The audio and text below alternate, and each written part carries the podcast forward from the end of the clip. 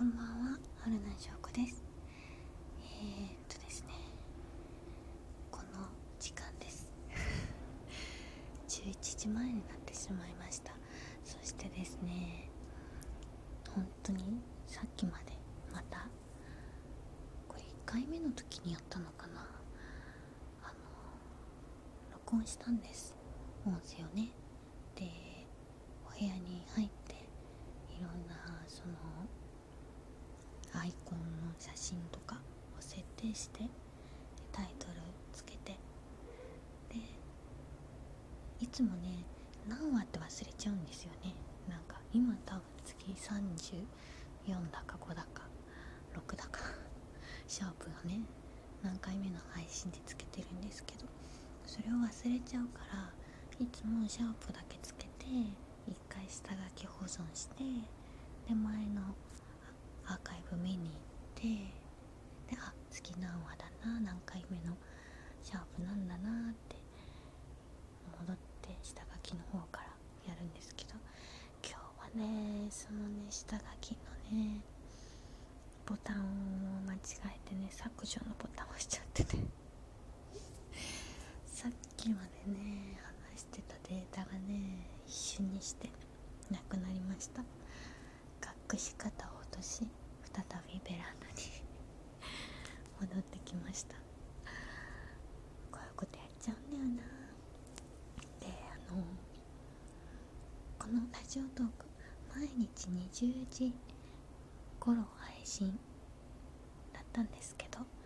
とあまりにもね20時頃配信してから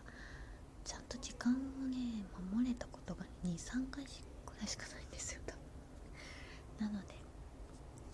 再び思い切ってもうね時間設定をね撤廃します。毎日更新ということにしましょうのー今までねあのその毎日更新というところはあの守れてるのでそこはお約束できるかと思います。あの忘れなければ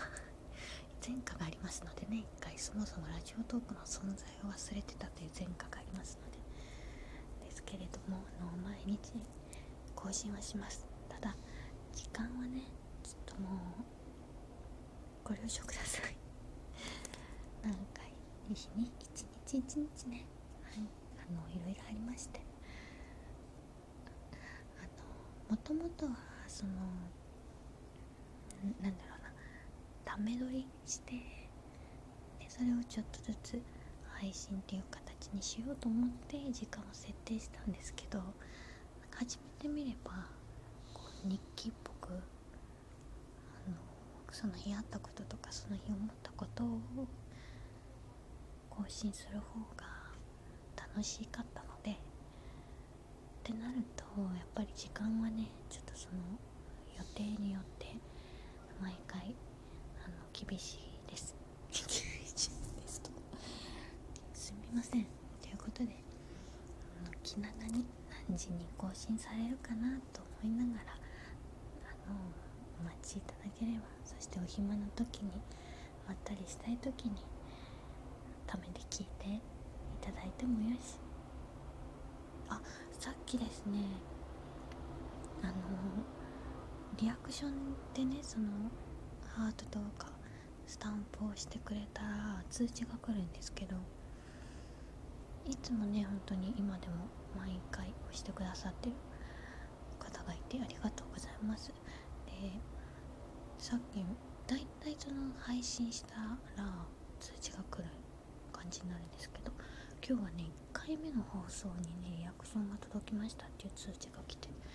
あらそんなことがあるのと思ってラジオトークを開けばついにネギのマークそれをねいただきました。あのいつかの放送でネギって可愛いねって話をしたんですけどそしたらあのネギのマークを送ってくださった方がいてありがとうございます。